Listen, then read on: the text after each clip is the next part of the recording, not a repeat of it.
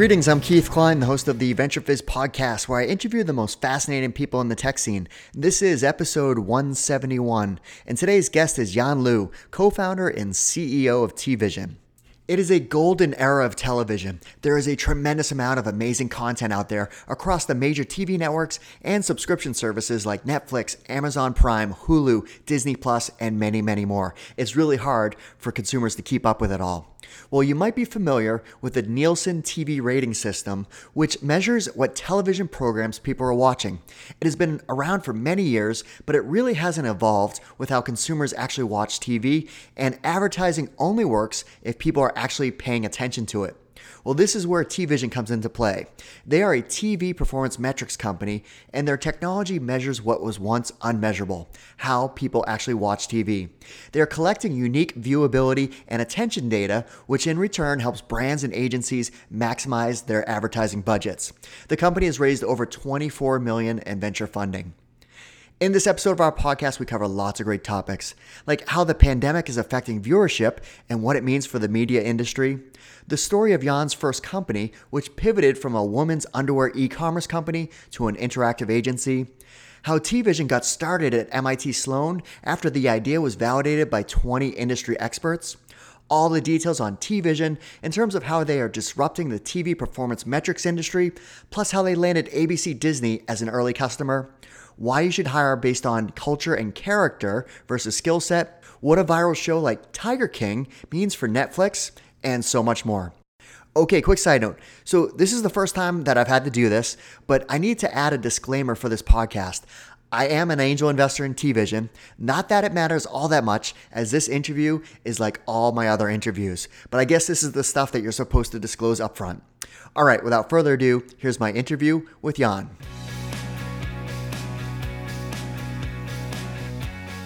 Yan, thanks so much for joining us. Thank you so much for having me. This this can be fun. Yeah, I'm excited to talk. Um, you know, it's uh, interesting because we're recording this in a very trying time. You know, we're dealing with the uh, coronavirus and the mm-hmm. pandemic mm-hmm. issues. You know, where everybody's working from home, and uh, you know, based on where you've been spending your time with you know building TVision, I thought it'd be interesting to talk about um, you know what this means for for TV viewership. I mean, I know personally me and my wife like we don't watch a lot of tv and if we do it's just kind of like whatever's on. But you know now like we feel like we are dialed in and we're watching uh, a lot of different uh, shows that probably wouldn't have normally. So i think um, you know we're absorbing a lot more content based on some of the time that has been in front of us. So so what has this meant in terms of the industry as a whole? Sure. Uh, first of all i think uh, this is a tough time for all of us and uh, for our media industry as well. I hope everybody is safe. Um, we, we did look into our viewership data, our engagement data, attention data for last couple of weeks. You're right, the viewership itself has increased quite significantly. Also, the pattern has changed significantly. Um, so overall, we see about 15 to 20% increase in terms of the time spent on video includes uh, TV, OTT, time shifted, every type of video.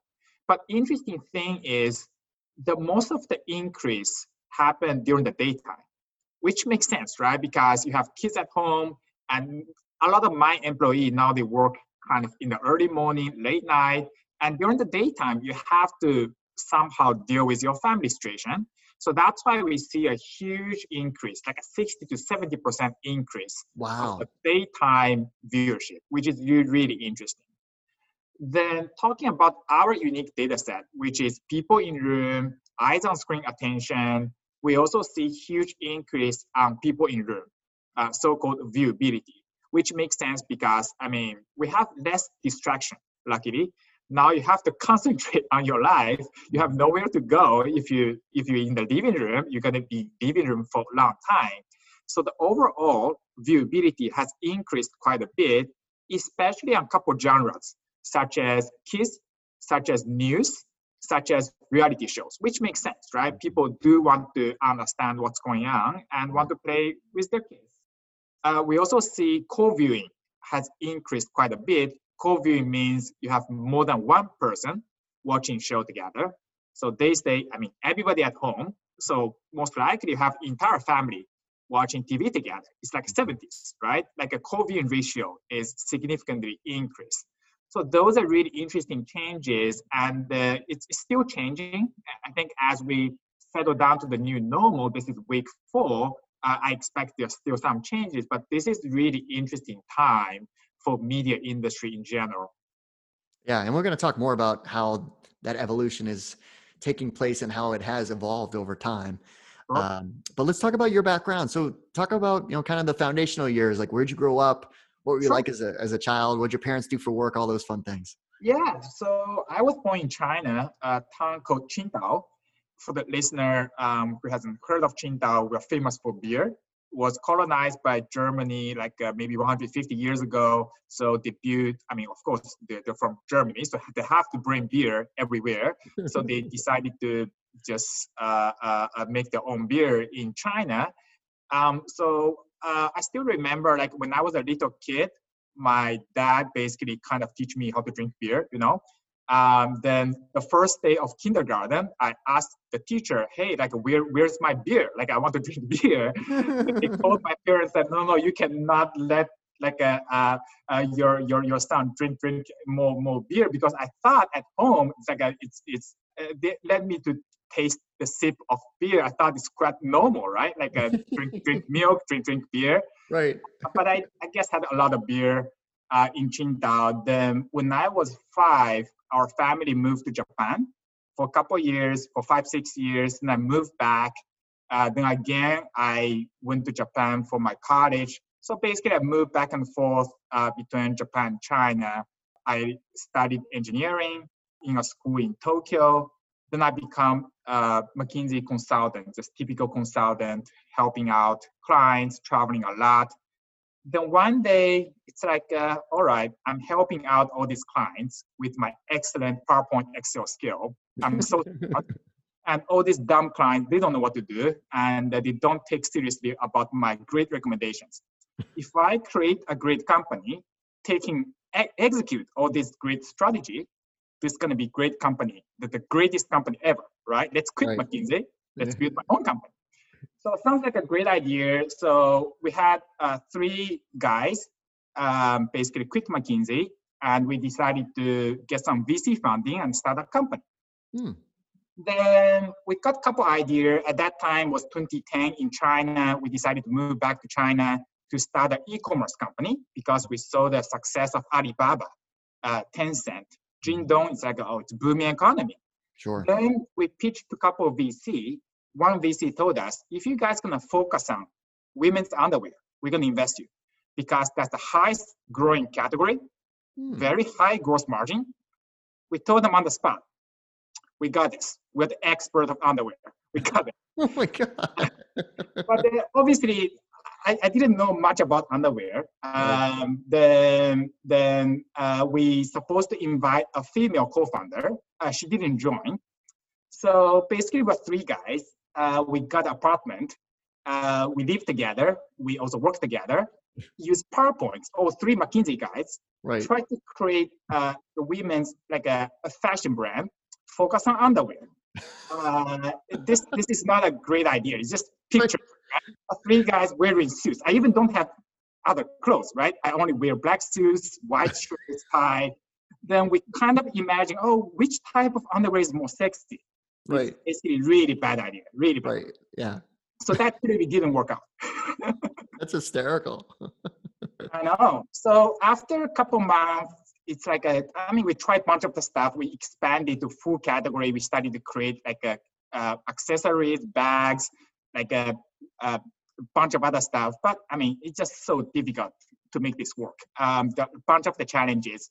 So one day we about to run out of cash. We said, all right, we have to pivot how to pivot. Okay, so we do have our marketing team because we ran this fashion brand. Mm-hmm. How about claim this was an in-house agency, and we can use this agency to serve other clients, and we can go after ex McKinsey clients, right? We basically tell them, hey, now it's an agency business, and if the agency, the marketing stuff doesn't work out, we can always provide normal consulting service, just like a couple years ago, right? It's not too bad.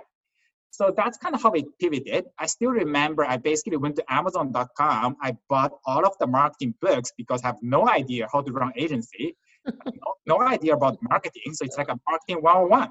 Then we started to create PowerPoints.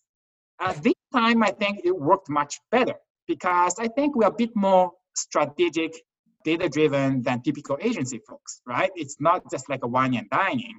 So we got a lot of clients and uh, the business grew quite well. But uh, uh, at one point, I started to think, okay, so this is a fee-based business, which means I only can charge based on number of people I have. Right. But the rate is like a one third or one fourth of McKinsey rate. Mm-hmm. Why I'm doing this? And all the big agencies, like Dentsu, WPP, they have tens of thousand people. I'm never gonna become another WPP. That's that's that's gonna take my entire life. Right uh, maybe it's better to create a product or tech-driven company. Right. So it's going to be scalable, not based on the number of people, but based on the technology, based on IP, based on my idea. Then the, the, the, in order to make that happen, I do need to hire great engineers because although I got my engineering degree after all these years of crazy startup life, I, I couldn't code anymore.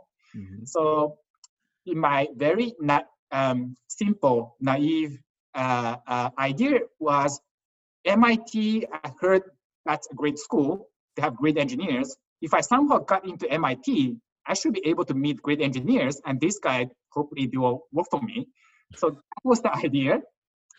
Then clearly they're not going to take me as an engineering student, so let's apply MBA program. Mm-hmm. That I can get into MBA program, and hopefully uh, I can claim um, I'm their uh, classmates, and I can make some friends.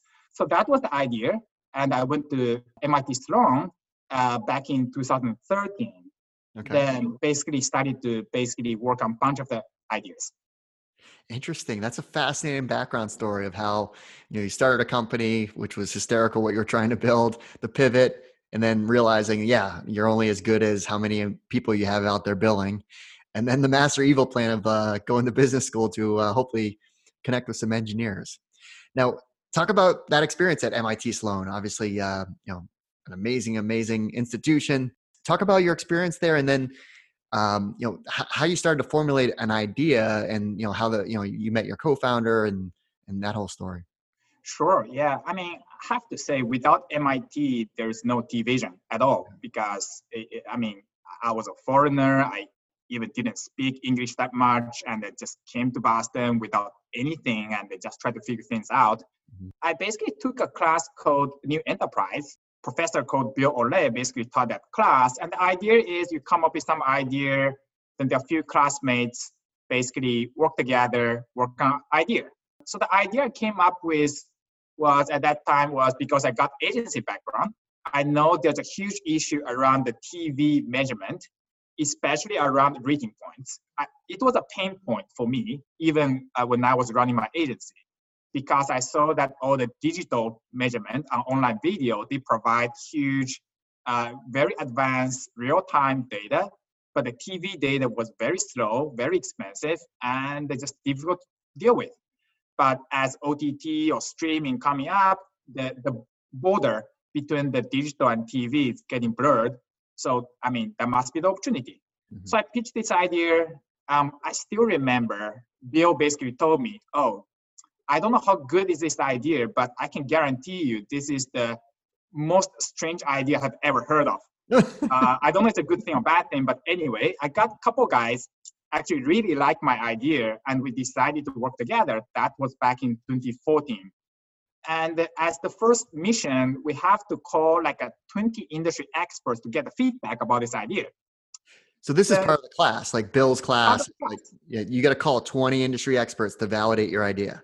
Correct. Yeah. So I basically uh, called my uh, clients, right? I got a lot of clients in the industry from the agency, brands, some TV networks. Then the reaction was very positive, right? Nobody liked the existing TV rating system. They said, if you're really going to do this, yeah, I'm very supportive. Maybe I will invest. I'm happy to give you more advice. I can be advisor. Let me know how it goes. That gave me a lot of confidence. It's like, okay, so I'm not the only guy uh, thinking there's some opportunity here. So let me continue working on this. then that's the moment I started to basically work more seriously with uh, other engineers as I planned originally to basically tell them, hey, this is some interesting idea. Let's work during the evening, during the weekends to build a prototype. So I can show this to some potential customer. They may sponsor a pilot. So that's really kind of how we initially got started. Got it. Okay. And and Bill has a book, Disciplined Entrepreneurship. So is it basically right. the that formula that he has that and taught in that class? Yeah, it's basically uh, I remember it's like a uh, I think 20 21 steps, right? They're step by step. Uh, I think the key essence of that class, of course, I, I do appreciate Bill's uh, class, but I think the biggest benefit for me, they basically created a community, and you can get to know other people working on other crazy ideas. Even to this date, I still keep in touch with all of them. Mm-hmm. Right? They may working on some completely different business, but they're still working on their ideas. Interesting uh, people, interesting group. That is really super valuable uh, asset. I mean, book you can buy from Amazon. I mean, you can learn, but people, it's just difficult to get that experience if you didn't go to MIT at that particular moment. So that's why I really deeply appreciate Bill and entire MIT community. They really helped us to get started. And you know, the talking to 20 um, you know, validation points for your idea. Like what advice would you give to founders on that? Like is that, you know, before you start actually building product, is that something they should be doing? Yeah, I think depends on how much experience you have in your industry, right? So going back to my original startup, like a women's fashion brand, clearly I have no idea. I have never bought a women's underwear. Uh, I have never tried to use them. Uh, I, I don't know which one is good or bad. And uh, at that time, if you didn't do any customer interview, you're just stupid, right? So uh, you basically try to create something like you have no idea. For the TVision, I have some idea. Although I was a digital agency guy, I had some idea. But I do recommend really talking to different type of the customer, at least 20, 30, because you will learn a lot.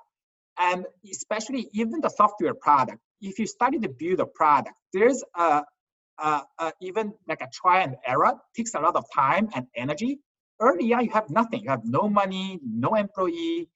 So uh, you really want to shortcut all these errors and hopefully get a bit better idea as quickly as possible. And the feedback is easy. It's like a, I was surprised that many people, basically, uh, I went to MIT alum uh, database I sent emails as, hey, I'm a MIT student. I'm working on this idea. Do you have five minutes, 10 minutes, chat with me? It's so easy to get people's time from executives from the industry, and these people extremely helpful. Uh, now it's very tough. Like uh, people don't open my email anymore. But uh, uh, at that point, it's very easy. MIT student, that's the keyword, right? Yeah. Like uh, it's it, it, was really helpful. And, and did it like so you thought there was like there's disruption in this industry so there's, there's, something there but you probably didn't know what the there there was yet. So that probably helped craft what that there might be. 100% yeah i think um, our company although the the vision didn't change much but we we pivoted our product a couple of times i think the biggest pivot was initially we thought we're going to just go after nielsen right? They have tv rating product. They're the biggest guy. We're going to crush nielsen but wait, before we get to, like, so Nielsen, if I understand their business model, it's they actually have set boxes uh, that they're monitoring what people are watching on TV, and that's how they collect those Nielsen ratings, right? That's people actually said. So how do they? Well, how big's the sample size? Like, I always wonder, like, how do they know that this TV show is doing so well if there's just a sample size? Sure. Yeah. So they started around like uh, late 80s on this people meter based uh, data collection. Essentially, it's a box has a eight buttons. You can click the button to indicate what you watch, who's watching, right? Then you're supposed to check in and check out when you leave the room, come back to the room. Mm. Um, it was a huge innovation um, because before this was paper survey. This is better than survey for sure. However, as the, comp- the industry moves along to the to the new era with Netflix, YouTube, and all these code cards, it just doesn't work anymore. But going back to the original question, today I believe they have something like a 30,000 or 40,000 panel households uh, in the United States. uh, agreed to put their box at home and help them to collect the data. Mm, okay. So you were like, that's our market. Let's go after Nielsen. Correct. Uh, but soon after I found that, I mean, it took me maybe about a year to realize that's very difficult because there's a network effect of Nielsen rating data. It's like a currency. It's like a US dollar. All the TV networks use ratings. Mm-hmm. All brands from P&G, Coke, Pepsi, everybody also use uh, ratings. And all the agencies also use rating points. So I cannot just go to, let's say, ABC Disney. Hey, you have to switch to my data. It's cheaper, better. They will tell me, no, no, no. I mean, like uh, everybody else use Nielsen ratings, right? You have to convince everybody else, then come back to me, mm-hmm. which is mission impossible.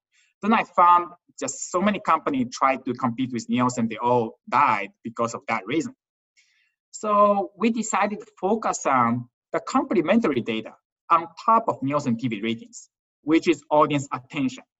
Because if you think about it, this industry essentially are trading audience attention, right? Attention is more important than TV ratings. Rating point is only about whether TV is on or not it doesn't really track eyes on screen attention. If I'm able to track eyes on screen attention, that's complementary. It's not TV ratings, but it does add value on top of rating points. So that might be much interesting idea, and uh, uh, ABC Disney can actually sign up this on top of TV ratings, right? So I made that pivot, which might be the most important pivot of our company life, and after that point, I'm, i started to get traction in terms of the uh, uh, revenue. And at what point was this in the life cycle of the company? Was it you know one year into it? You said I think so. And then how did you start to get you know build a product that was going to do this, know how to do that, and then start to approach the networks and the brands? Mm-hmm. So our biggest challenge was we also need to recruit the panel household to put our device. However, as you can imagine, that's expensive but initially I have no money. So have to basically pitch to TV networks or brands to convincing them to do something with me, even I don't have any data, which is extremely difficult. Mm-hmm. So my idea was let's raise some money, right? Raise some money from the VC. So I have some money that I'm gonna use that money to build some panel. Then I will use that data to get my revenue. Uh, so right after the graduation back in 2015, I started to go out to raise money. I maybe pitched maybe 50 or 60 seed stage investors, angel investors in Boston, right? It was extremely difficult. Basically, the feedback was crazy. It's like uh, uh, our company name has TV, so TV is dead. I don't want to invest. Mm-hmm. Uh, that was like maybe 30% of the people. Second, like your first time entrepreneur, your team is very weak. I don't want to invest. Uh, the bunch of the reasons. So basically, very strict no for 50 times. It's not easy, very tough, right? Yeah, discouraging. Yeah, the, until one day, I was doing this demo day at MIT Media Lab. There was this gentleman called Bob Mason came to our booth. I mean, of course, at that point, I didn't know how important he was. It's like, uh, okay, another guy, whatever. I'll chat with him he, he gave me his card. Then he says, I have a friend at this Disney ABC. And if you're interested, I can introduce him and I can get his uh, uh, feedback about your company.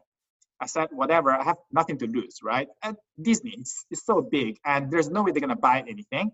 But anyway, um, he offered the introduction. I bought a bus ticket from Boston. I went to New York. As the ex McKinsey consultant, of course, I worked on PowerPoints. That's something I'm very good at. uh, but the issue was I worked so hard, uh, my battery uh, died oh, on no. my way to New York. then at least I thought I should show the live demo of the device at Disney, which require Wi-Fi access. You know how difficult to get Wi-Fi access at, at this type of big company. So that didn't work out. So I have to basically talk for 30 minutes straight without anything. Oh my. Then he basically cut me off in the middle. It's like, uh, hey, hey, yeah, you got to stop. Uh, I have no time, and your presentation is horrible. Like, uh, but your idea is quite interesting. So, is there any way we can do a, a proof of concept study? I said, sure, yeah, we can do that. Uh, but how much should I pay you? Uh, I said, uh, like, to be honest, I, I really don't know. Like, I mean, we have never done any study with anybody, so this is like a brand new. He says, uh, is 100k good enough? It's like, yes, yes, it's it's than enough. he basically pointed me to, to a lady right next to him, which is still our client. Uh, says, okay, so she will take care of the paperwork and let's set up a meeting in three months. I'm looking forward to see uh, what's the outcome of this POC study. Then I got so excited, right? It's like, a, wow, I got 100K. This is amazing. It's Disney ABC, the best entertainment company. Amazing, amazing. So I called Bob, right? Bob Mason. Hey, Bob, thank you so much for the introduction. This is amazing. Like, uh, sounds like I'm gonna close my first deal. Then Bob says, wow, I introduced so many people to this guy called Adam at Disney. You're the first guy ever close a deal. Where are you? Oh, I need to meet. We need to meet now. Then we schedule a meeting right after the Disney meeting. Then we got a term sheet from Bob, right? And this is Project that, 11. Project 11?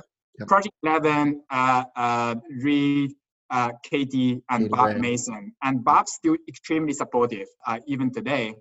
Um, he, he made so much introduction. And uh, it, basically, after we got term sheet from Bob, then everybody else want to invest. And we did AngelList campaign and all the stuff. And uh, uh, that's how we got initial money.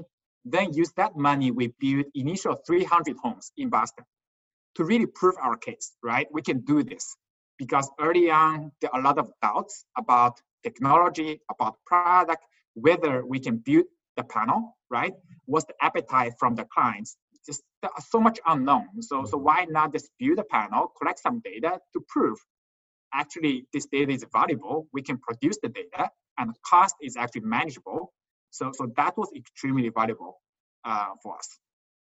Yeah, I mean, so it's it's fascinating because um, you know I have two teenage daughters, and you see how they watch TV, and they're not watching TV; they're watching their phone while mm-hmm. the TV's on in the background. So, you know, how are you how are you able to build a technology that kind of sees if they're paying attention to the TV for however long it is? So one thing I do want to emphasize here is about 93% of the video spend time in the United States happens on the big screen, not small screen. Okay. A lot of people assume that people watch tons of the YouTube on the smartphone, which is true, but that's only 7% of the market, right? 93% happens on the big screen, uh, which is very important, which is something we focus on. However, the big change here is people do watch more streaming about 20% out of that 93% is already streaming, which is Netflix, Hulu, Roku.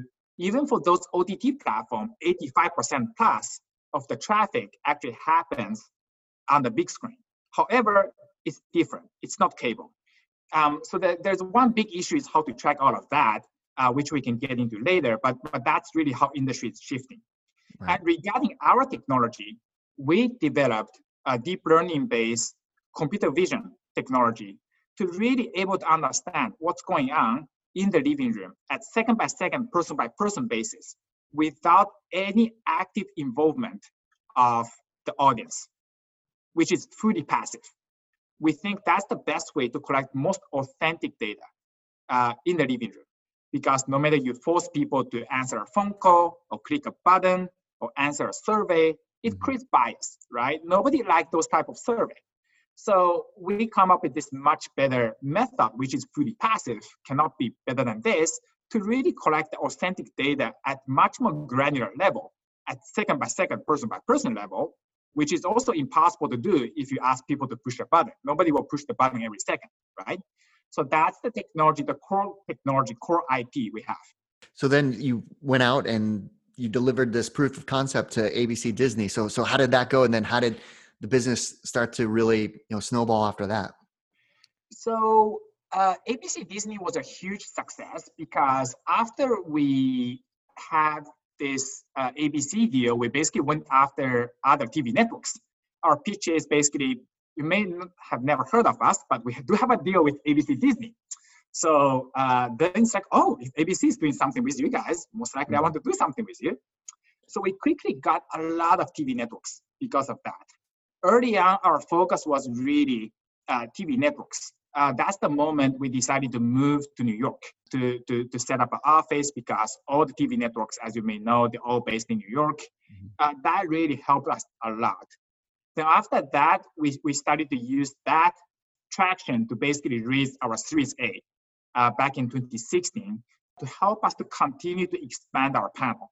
Our business is basically this cycle of raise money, expand our panel so we have more data, then we're going to get more clients, then we use that client traction to raise more money, then, then we build bigger panel. Uh, we basically ran through this, this cycle. And finally, we got to 5,000 homes at this point, which we think is enough for our business today. So the good news is we don't need to expand uh, our panel anymore. So hopefully we don't need to raise a huge round again. So the focus today is really around sales and marketing. How can we sell this data to more clients, especially brand advertisers? I was going to ask. So is it the brand side that's kind of the key right now to sell to, like a Pepsi or any major brand out there? Yeah, because uh, the good news is pretty much we work with all all major US TV networks plus OTT platforms. That's good news. Now, OT, what, that acronym, so what does that stand for? Over the top. Uh, Over the it top. basically means uh, the video is coming from something other than cable. Like Roku and uh, Roku, Apple TV, Apple TV, Fire uh, Hulu, yeah, all of these new new new things, right? And it's it's growing much faster than live TV, as you can imagine. So the good news is we do have pretty much all the major players as our client. Uh, the bad news is there are not so many, right? There are only five or six big TV network groups. The OTT consolidation is actually much faster. So you only got four or five big guys. So we have to go to the buy side, basically brands. And we found that the large advertisers who really uh, believe in the value of the brand equity typically really value our data because more attention people pay, we found that we can improve all these brand metrics, such as brand attractiveness, purchase intention, recall, brand awareness. That's why they really believe in our data and we help them to improve all these brand metrics. And you started using this data for your marketing efforts, like you were creating these different um, you know super bowl ad viewership like what ads kind of won by, based on viewership and then you do like a monthly segment of that as well so how did using that data to help propel your marketing and sales like how did that all work out yeah, uh, I think that's our unique advantage because we do own all of our data. So, I, so, we do have data for all brands, all creatives, all TV shows. So I can share whatever data I want to generate uh, uh, marketing buzz, which have been very successful. So every Super Bowl, every big events, we put out some white paper, put out some uh, interesting facts through our social channel. It's extremely effective if you put the actual brand name into the uh, uh, content, right? For example, let's say Amazon hits the highest attention in Super Bowl ads, something like that. Then it can get picked up fairly quickly because if you run Amazon, of course, it, you, you're very proud of you, right? Like uh, uh, you hit that number one uh, attentive ads. And uh, we found that this is very unique advantage we have. Uh, we also found that it's extremely effective to show some competitive intelligence to our prospects because they typically don't know what's going on on the other side. Uh, but we have all the data. We can show what's the difference in terms of the media spend, what's the difference in terms of the performance, and our clients really appreciate those type of insights. Now, how did you figure out? I mean, your your story was classic. The beginning of the uh, ABC Disney of him saying a price and you being like, "Yes, sounds good." But how did you figure out the pricing long term? Like, how are you like monetizing the data now, or how however your pricing is structured? That's a great question because early on, I mean, to be very honest, we have no idea. We basically tried to design our product based on their budget, right? But now we have much better understanding because we have so many clients have been using our data to actually making the media planning optimization process and able to generate the impact. So the key idea is uh, what's the additional attention you're able to generate by the same amount of the budget by taking advantage of our data, right? So let's say you're able to generate additional 20% of the attention. Then we translate that into the the uh, uh, the media budget in terms of the uh, budget, right? Uh, let's say like uh, that's worth of two million dollars, right? Then the idea here is I help you to save or generate additional two million dollar. So I will take let's say ten percent of that as my fee. So that's the general idea how we design our fee structure. Of course, we are not uh, our pricing is based on the SaaS contract, so it's annual contract. So it's not exactly based on the additional attention we create, but that's the basic logic how we think about our pricing. Because I mean, you mentioned like the percentage of big screen TV watching is still the lion's share, and like I've talked to people that you know you're surprised that wow they're still creating these TV ads that are super expensive. It's time you know the the expense of buying that slot is super expensive, yet they're still incredibly effective for customer acquisition and getting the eyeballs. The viewership is just astronomical compared to other advertising mediums. Yeah, so um, I think it really depends on the objectives of the campaign, right? If the objective is simply try to drive some type of the traffic, no matter web traffic or store traffic or any short-term gain, I think it's totally okay for you to run Facebook ads or search ads because people will click and you can drive action. However, for a large brand, I think the two benefits of TV or high premium uh, video campaign, one is it just give you a, a, really huge amount of reach. The TV is still the only medium you can reach to pretty much everybody uh, within a day, right? I mean, that's pretty powerful. The second is it's difficult to build a brand just with search ads. Search ads is going to drive traffic, but nobody will remember your brands or really understand what is your brand. So you need certain type of the immersive experience to really understand the brand. So that's something 15 seconds ads or 30 seconds ads or some product integration, no matter on OTT or linear TV, really can help brands to really to build up the brand equity. And those brand equity later on can help you to increase the conversion when you run the performance ads, no matter search or social or uh, some type of clicks. Yeah, and I think you know of a, of a local example that you know kind of really uh, dominated advertising on HGTV was Wayfair. Mm-hmm. I mean, you know, that, that was CSN stores and they had all their microsites and then they were like, we're going to bet big. We're going to consolidate everything into one brand Wayfair. But how do you build a brand? And then I just remember whenever that was back with um, you know fixer upper on hgtv you would see wayfair wayfair wayfair and it just you know it's got into the mindset of the consumer.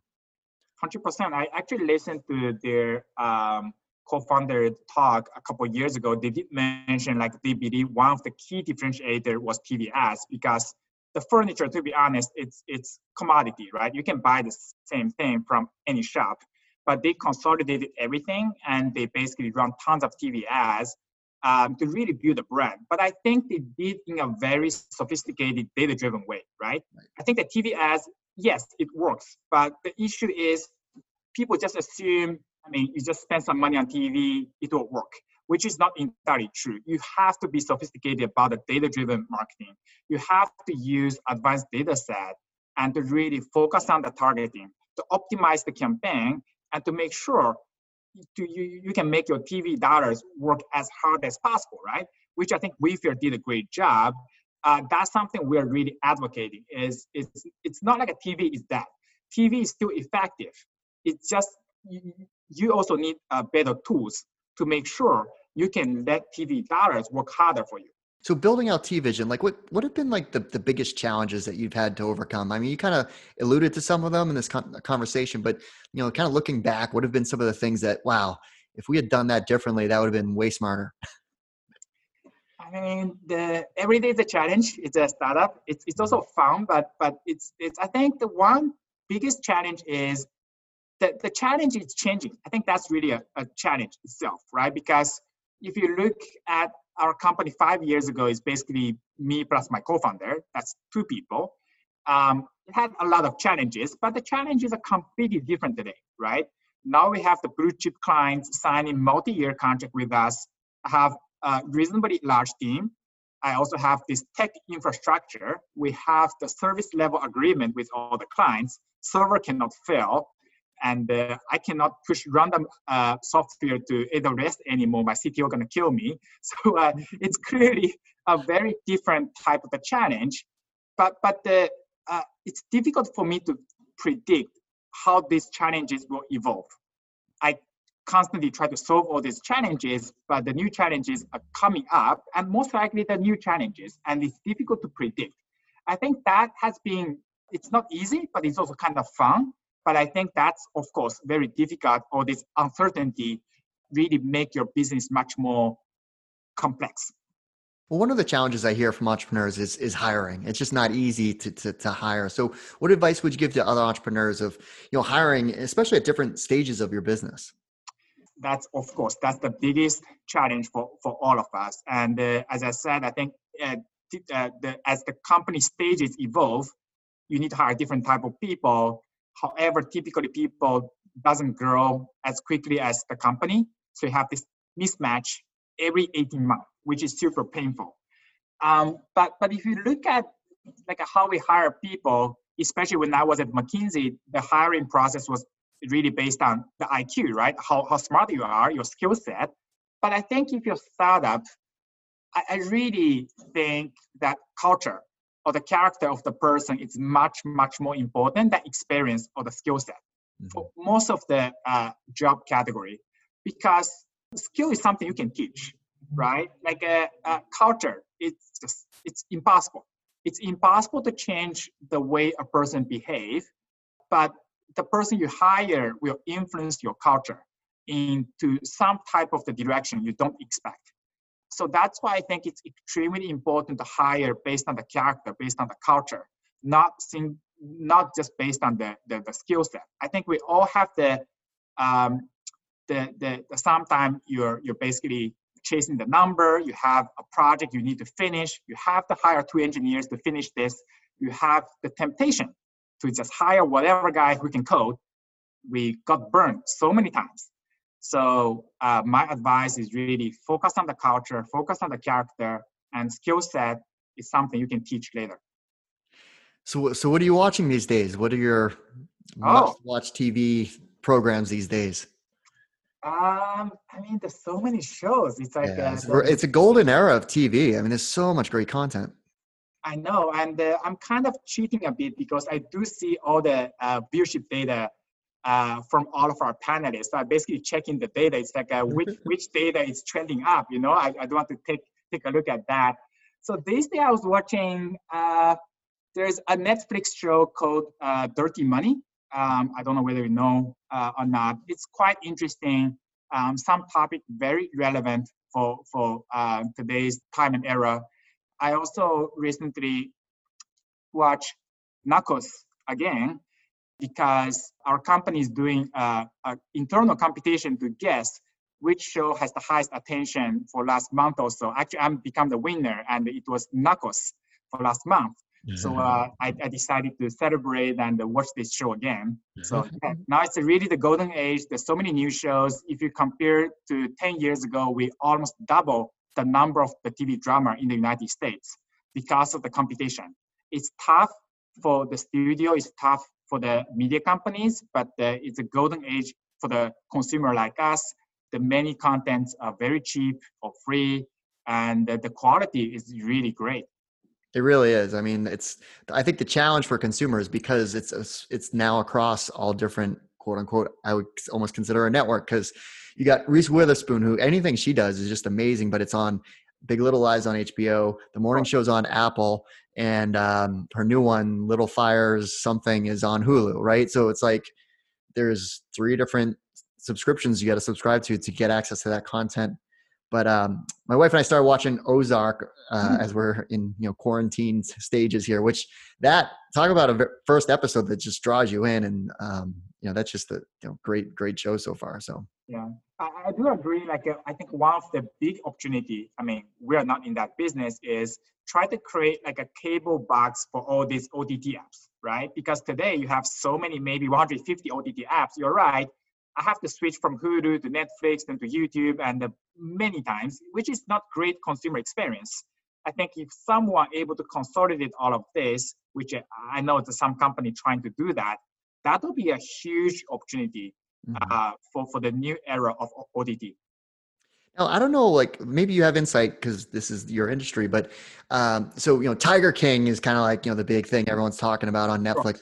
How, what when Netflix releases something like that or Bird Box, like how do they measure the impact on revenue for them? Is it just based on number of subscribers that stay on with them and new subscribers? Like how do they mm-hmm. figure that out? Because they're paying a lot of money for this content for the sure. you know like the Adam Sandlers of the world. Sure.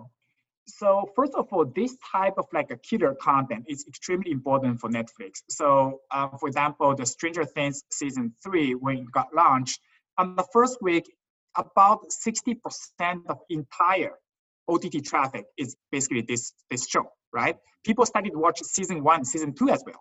So, so it's like a, it's, it's just crazy, right? Like a 60% of all OTT traffic. But my understanding is Netflix really think the user engagement is very important. They don't simply use the impression. So, so uh, internally, they basically really use the, the engagement and they come up with this engagement index using their own data. But essentially, how sticky this, this show is and uh, how people really pays attention to the show because they found that that's the early indication uh, how much uh, binge watch or how much the long-term engagement people will pay to this particular show, which will help. That's the biggest factor contribute to, to their churn, right? If you don't have enough engagement, people do churn. When you change the price, when you have new apps like a Peacock, HBO Max, whatever popping up, but people do pay engagement to particular Netflix original shows, they are not going to leave because they love this show so much. They want to wait for the next season. They will stay on on the Netflix platform. Got it. Okay. Outside of uh, you know TVisions, what what do you like to do outside of work? I run a lot, and actually, this might be the one of the most positive effect of the COVID nineteen is I have more time to run because I have no need to commute, and I stay at home for the entire day. So I do have a good reason to go outside to run by myself. Mm-hmm. So I did I run a lot, and uh, actually I think my performance is getting better and better because I run a lot. Um, so so that's something I, I love doing, and most likely I'll continue to do. Awesome. Well, Yan, thanks so much for taking the time to walk us through. I mean, these are some great, great stories of the trials and tribulations of building a startup, and uh, you know, obviously, you know, TVisions is uh, doing some amazing work. So, thanks for uh, sharing all the stories. Thank you, Keith. It's, uh, it's my pleasure, and I really enjoyed the conversation. Well, that's our show. I hope you found it useful and entertaining. If you did, please make sure you subscribe so you'll get all future episodes. Also, please consider leaving us a five star review and don't forget to share this podcast with all of your friends and colleagues in the industry. It all really helps. Last but not least, don't forget to visit VentureFizz.com, the leading authority for jobs and careers in the tech industry. Thanks for listening, and I'll see you next time.